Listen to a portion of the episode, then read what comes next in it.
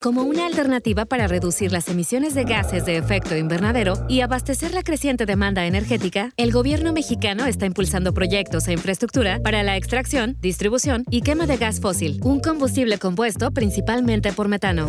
Desde hace casi 10 años, este gas ha sido la energía más consumida, teniendo un crecimiento del 3.5% de media anual entre 2000 y 2019. Los recursos de los que México dispone para realizar acciones para hacer frente al cambio climático se han destinado a proyectos para la explotación del gas fósil, a pesar de que se considera que este gas no debe ser considerado como una fuente de transición ni como una opción para disminuir las emisiones de contaminantes a la atmósfera. En 2022, más del 70% de los recursos del presupuesto de egresos federal asignados para la adaptación y mitigación de los efectos del cambio climático se destinaron a la Comisión Federal de Electricidad para el transporte de gas fósil. Conversamos con Pablo Ramírez, especialista en energía y cambio climático en Greenpeace México, para conocer más sobre las implicaciones de continuar invirtiendo en el gas fósil en nuestro país. Bienvenido Pablo, eh, muchas gracias por acompañarnos para luego es tarde y bueno, contigo vamos a platicar un poquito sobre el gas fósil, el que malamente le llamamos o le llaman gas natural. Y bueno, platícanos un poquito qué tantos recursos se nos están yendo en, en justo estas actividades relativas a la explotación y al uso del gas fósil en nuestro país. Hola a todas y todos, muchas gracias por la invitación y qué bueno poder tener este tipo de espacios para platicar de temas tan importantes como la energía en el contexto de esta crisis climática. ¿no? Creo que justo aquí estás tocando un tema que es muy importante y que en realidad lo que se está discutiendo básicamente es cuál debería de ser el futuro en materia de energía, ¿no? O sea, hacia dónde tendríamos que llevar el modelo energético pensando particularmente en el contexto de la crisis climática. Hacia hacia dónde tendríamos que movernos, qué es lo que se necesita. Tú acá mencionas uno de los temas que desde Greenpeace y desde muchas otras organizaciones hemos denunciado que es una falsa solución, que es el gas, el gas fósil, que pues la industria bastante tramposamente ha denominado como gas natural. O sea, esto obedece a esfuerzos y campañas que tienen un objetivo muy claro de tratar de posicionar el gas como una energía limpia, ¿no? como un combustible limpio, cuando en realidad pues no es otra cosa más que metano es un, gas efecto invernadero sumamente potente y que sigue siendo un combustible fósil. O sea, creo que aquí sería importante partir de eso y decir que los esfuerzos que han buscado que el gas se posicione como un combustible de transición se fundamentan en el hecho de que en la combustión, cuando se quema el gas, genera menos CO2 que otros combustibles fósiles. Al final de cuentas, esto es un análisis bastante limitado, muy corto en cuanto a las emisiones totales que tiene el combustible, ¿no? Porque hablamos, por ejemplo, que el gas que usa México en su mayoría es gas que viene de los yacimientos no convencionales de Texas. Para poder sacar este gas se requiere forzosamente usar fracking y el fracking de esta zona tiene muchísimas fugas, se fuga muchísimo metano que cuando se toma en cuenta ya todas las emisiones de ciclo de vida, es decir, desde las operaciones de extracción hasta la quema, el gas proveniente de esta región resulta más contaminante o tan contaminante como quemar carbón. Creo que es muy importante que empecemos a combatir esos mitos y justo retomando la pregunta, que dejemos de invertir en el gas como si fuera un combustible de transición o como si fuera el futuro energético. Actualmente eh, hay muchísimo dinero que se invierte, muchísimo dinero público que se invierte al tema de gas, cosas tan graves como el hecho de que alrededor del 73% del total de los recursos para adaptación y mitigación al cambio climático desde 2020 eh, se han usado para el gas. ¿no? O sea, este tipo de, de cosas es verdaderamente aberrante. Creo que es muy importante que nosotros podamos empezar a entender que el gas no es una solución para la crisis climática y que es totalmente inaceptable que presupuestos como el presupuesto climático se sigan destinando al transporte de gas. Solamente para darte un ejemplo, el nuevo proyecto de TC Energy con CFE, el gasoducto Puerta al Sureste que pretende conectar la región de Texas con Tabasco y Veracruz, se, está contemplando una inversión de 4.500 millones de dólares solamente para la instalación del gasoducto. Sabemos que hay otros gasoductos como el de Puerto Libertad que busca pasar por Chihuahua y Sonora. Se están desarrollando muchos proyectos de licuefacción de gas. Ahora con, la, con el conflicto de Rusia y Ucrania, Estados Unidos busca posicionarse como como un exportador importante a los mercados asiáticos y europeos y la única forma o la forma más eficiente de transportar el gas desde Estados Unidos a estos dos continentes es a través de buques. Entonces, lo que se necesita es poder licuar el gas, es decir, compactarlo hasta que deja de ser un gas y se convierte en un líquido y moverlo, ¿no? Para eso se necesitan terminales de licuefacción. Estados Unidos tiene terminales, pero ahora mismo no están siendo suficientes y además están teniendo una fuerte oposición por parte de las comunidades costeras, ¿no? Por todos los impactos que tiene en términos sociales y ambientales. Ahora lo que se busca es que México instale estas terminales y que nosotros nos convirtamos prácticamente en una maquila de exportaciones para Estados Unidos. Como las regulaciones acá son mucho más laxas, lo que se busca es evitar toda la regulación de Estados Unidos, instalar las terminales en México, nosotros absorber los pasivos ambientales y sociales, ¿no? Lo, cual es un pésimo negocio para nuestro país y, pues es y resulta verdaderamente indignante. Es muy importante entender todo lo que se busca hacer en términos eléctricos. Ahora mismo el gas es el principal combustible que se usa para la generación de electricidad. Se están buscando instalar nuevas plantas de gas en la península de Yucatán, con todo lo que esto implica en términos de infraestructura, por ejemplo, los gasoductos que se necesitan y demás. Pero esto tiene varios problemas, ¿no? O sea, uno ya lo mencioné, que es que el gas no es limpio. Tenemos que dejar esto muy claro. El gas no es energía limpia.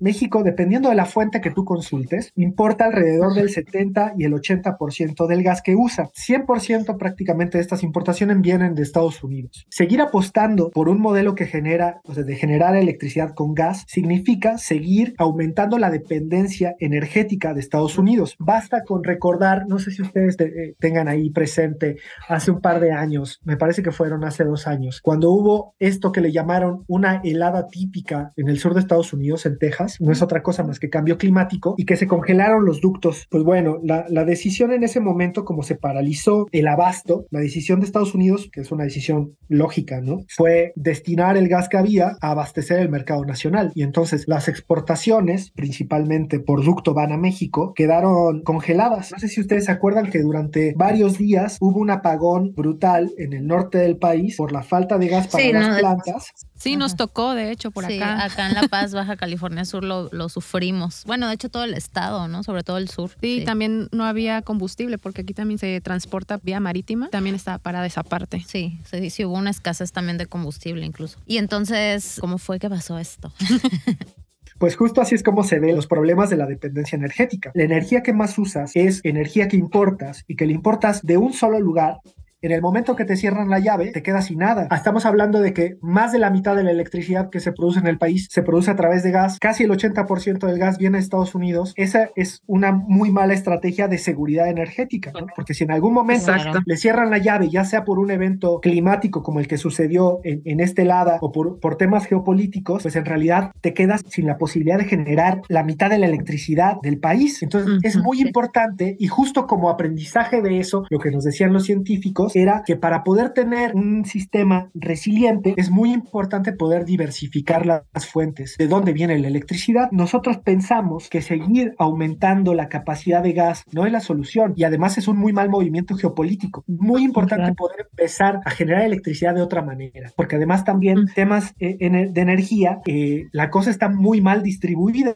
Hablamos de que cada año la oferta energética, es decir, la energía que está ahí disponible para que se use, crece, ¿no? Crece y crece y crece y lleva creciendo décadas. Sin embargo, se reparte muy mal. No es, no es un tema de que no haya energía, es que hay energía, pero se acapara. A la par de que esta oferta energética, que viene prácticamente en su totalidad de combustibles fósiles, sigue creciendo, también sigue creciendo la pobreza energética. ¿no? Es decir, la cantidad de hogares canos que no pueden satisfacer sus necesidades mínimas de energía. Entonces, claramente este modelo está roto. Tiene implicaciones muy graves en cuestión ambiental, en cuestión de salud, en cuestión de los territorios sacrificados para seguir el extractivismo fósil eh, y después uno se pregunta, ¿y a dónde va la energía, no? O sea, porque claramente no está llegando a la gente. Lejos de impulsar el aprovechamiento de fuentes de energía renovables, se ha etiquetado al gas fósil como una energía limpia. El pasado 26 de mayo, la Comisión Reguladora de Energía aprobó y publicó un acuerdo impulsado por el gobierno mexicano que modifica la definición y las regulaciones de las energías limpias para incluir al gas fósil dentro de esta categoría. Diversos expertos y organizaciones manifestaron que este decreto es una estrategia para simular un aumento en el porcentaje de energías limpias en México Ya que este nuevo acuerdo no añadirá ni un solo megavatio de capacidad de energías renovables a nuestra matriz eléctrica, ni reducirá ni una sola tonelada de dióxido de carbono adicionales a las medidas que ya se habían considerado para avanzar con el cumplimiento de las metas prometidas por México en la última COP.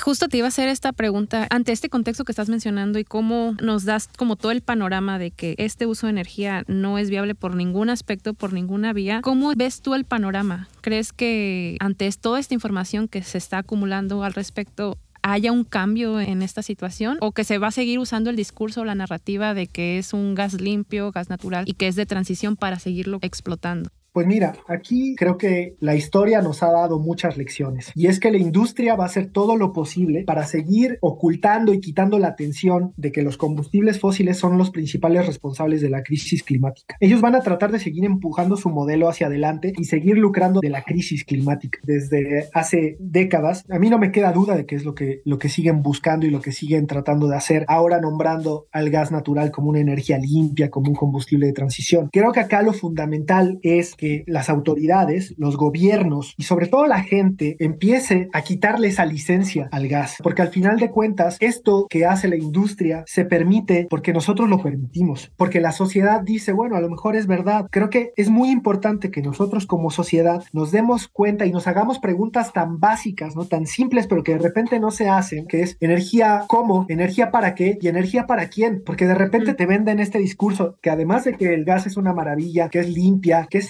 seguro, va a llevar energía asequible y trabajo a la gente. Eso es falso. Tenemos una industria que ha devastado la costa del Golfo desde hace décadas y sin embargo las poblaciones de Veracruz y de Tabasco siguen presentando tasas elevadísimas de pobreza energética. El precio de la electricidad en Tabasco es de los más altos en el país y sin embargo ha sido de las regiones que más se han sacrificado para extraer combustibles fósiles. Creo que desde la ciudadanía lo que tendremos que empezar es a hacernos esas preguntas y definitivamente a cuestionar si el gas tendría que ser el futuro de la energía en nuestro país. Un ejemplo sumamente cercano y bastante crudo es la explosión de Nohoch, la plataforma que se encuentra en la sonda de Campeche que recién pasó el 7 de julio, que dejó dos muertos, un desaparecido, varios heridos. Apenas el día de ayer explotó un gasoducto de TC Energy en Estados Unidos y quieren seguir posicionando la infraestructura y el gas como un, un combustible limpio y seguro, ¿no? O sea, creo que es momento de decirles que no. Lo que a mí me preocupa es que es usar el dinero que va destinado para combatir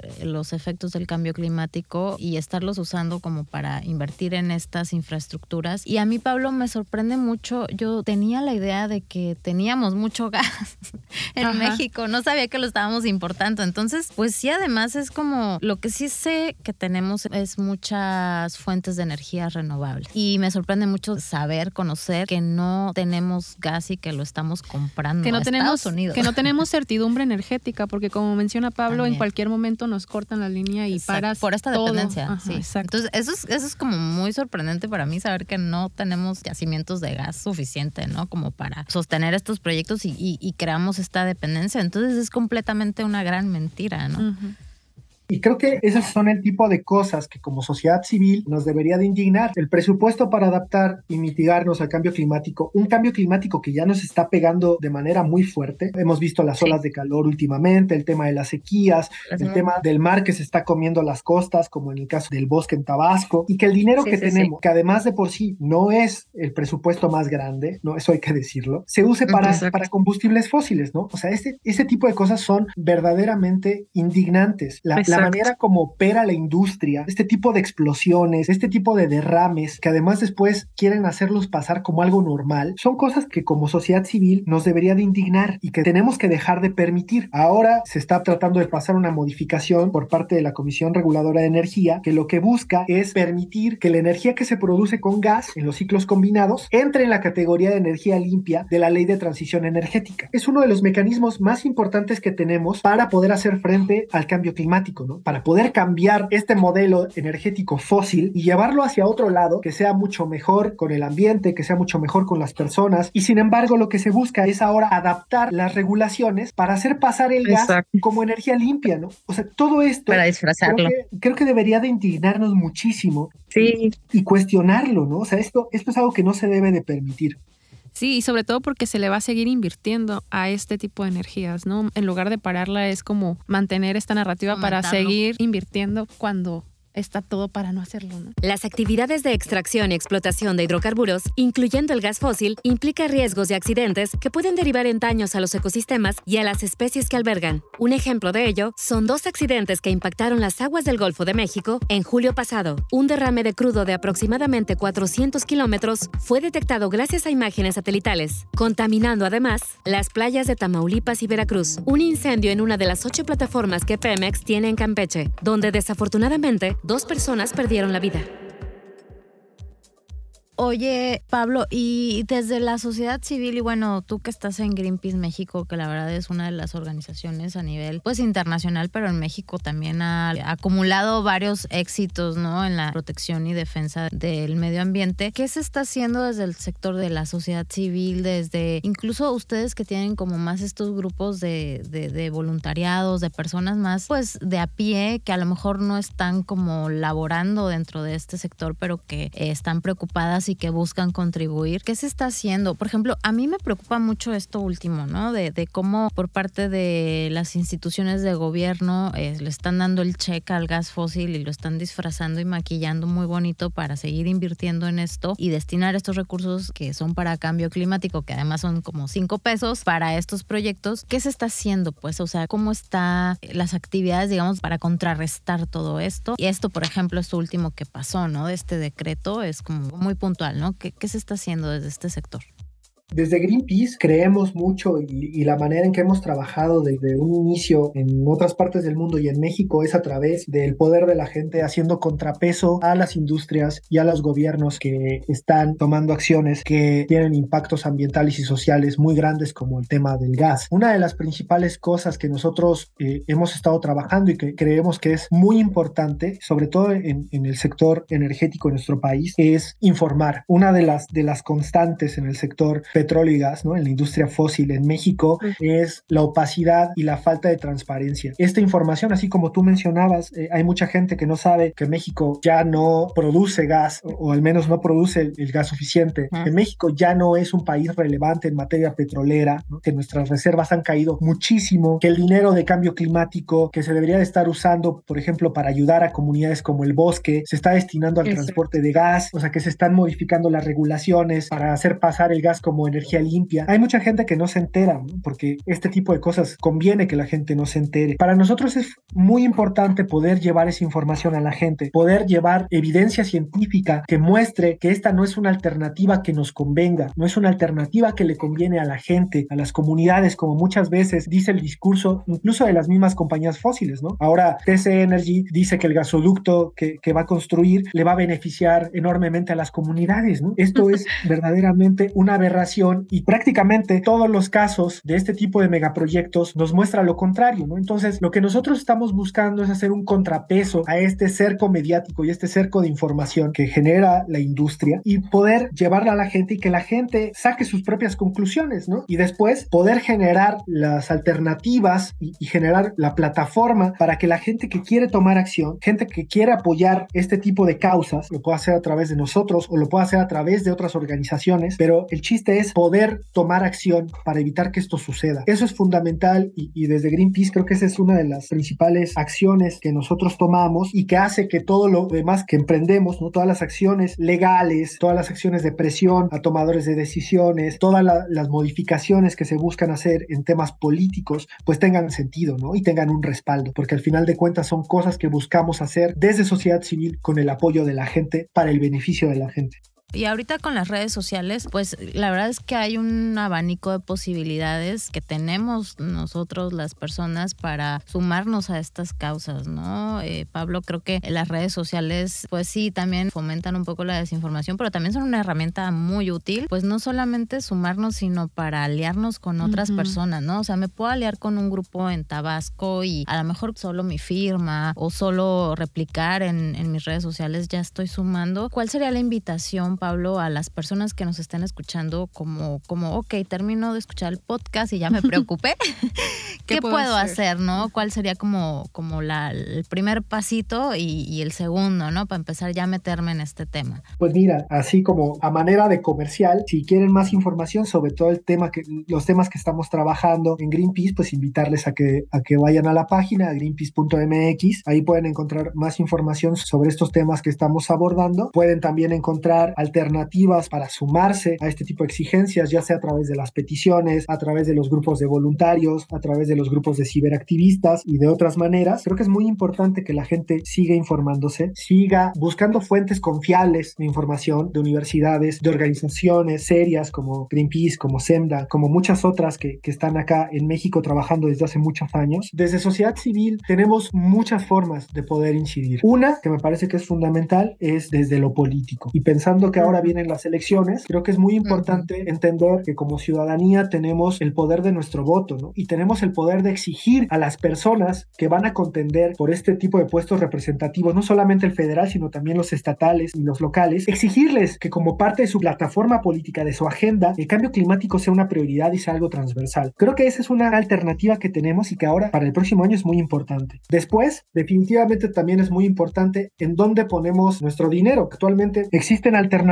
que son mucho más responsables como ciudadanos en términos de los hábitos de consumo y de, de uso, ¿no? Creo que esta parte es importante, aunque no es suficiente, ¿no? O sea, nosotros podemos cuidar el agua, podemos ahorrar energía, podemos tratar de evitar el uso del carro, poder hacer un consumo mucho más responsable, pero al final de cuentas esto me lleva a la otra alternativa, ¿no? Que es muy importante que sigamos organizándonos, porque al final de cuentas los grandes responsables de la crisis climática y, del deterioro ambiental no son las personas, ¿no? son los individuos. Hay grandes responsables que han sido los culpables de la gran cantidad de emisiones de, de gases de efecto invernadero en la historia, que son los que devastan los bosques, que devastan los océanos. Es muy importante que, nosotros podamos organizarnos y exigir a nuestras autoridades que limiten a estos grandes criminales del ambiente, a las grandes compañías fósiles como Shell, como Exxon, como TC Energy, incluso nuestro país como Pemex, a las grandes compañías que devastan la selva para poder poner granjas porcícolas, ¿no? como Quequén. Entonces, hay culpables y responsables muy claros del deterioro ambiental de nuestro país y del mundo. ¿no? Entonces, como ciudadanos, es muy importante sí tomar acciones individuales, sí tomar acciones en cuanto a la decisión de voto y a la exigencia política, pero también es muy importante poder organizarnos y exigir que este tipo de cosas no sean posibles. Creo que es muy importante partir de la indignación, todo esto que venimos, hablando en, el capítulo, para exigir a quienes pueden limitar la acción de este tipo de, de empresas que lo hagan.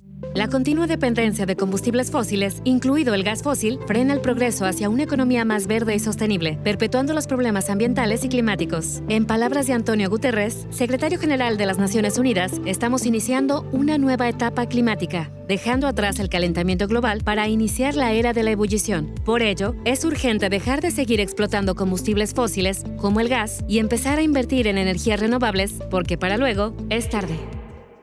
Pablo, pues muchas gracias por, por esta plática. No sé si quieras añadir algo más. Les agradezco muchísimo el espacio y solamente reiterar la invitación a las personas que nos escuchan a que visiten la página greenpeace.mx y pues cualquier cosa, pues yo seguiré aquí muy contento de poder seguir colaborando con ustedes. Muchísimas gracias. Esperamos próximamente tenerte en más episodios de Para Luego es tarde.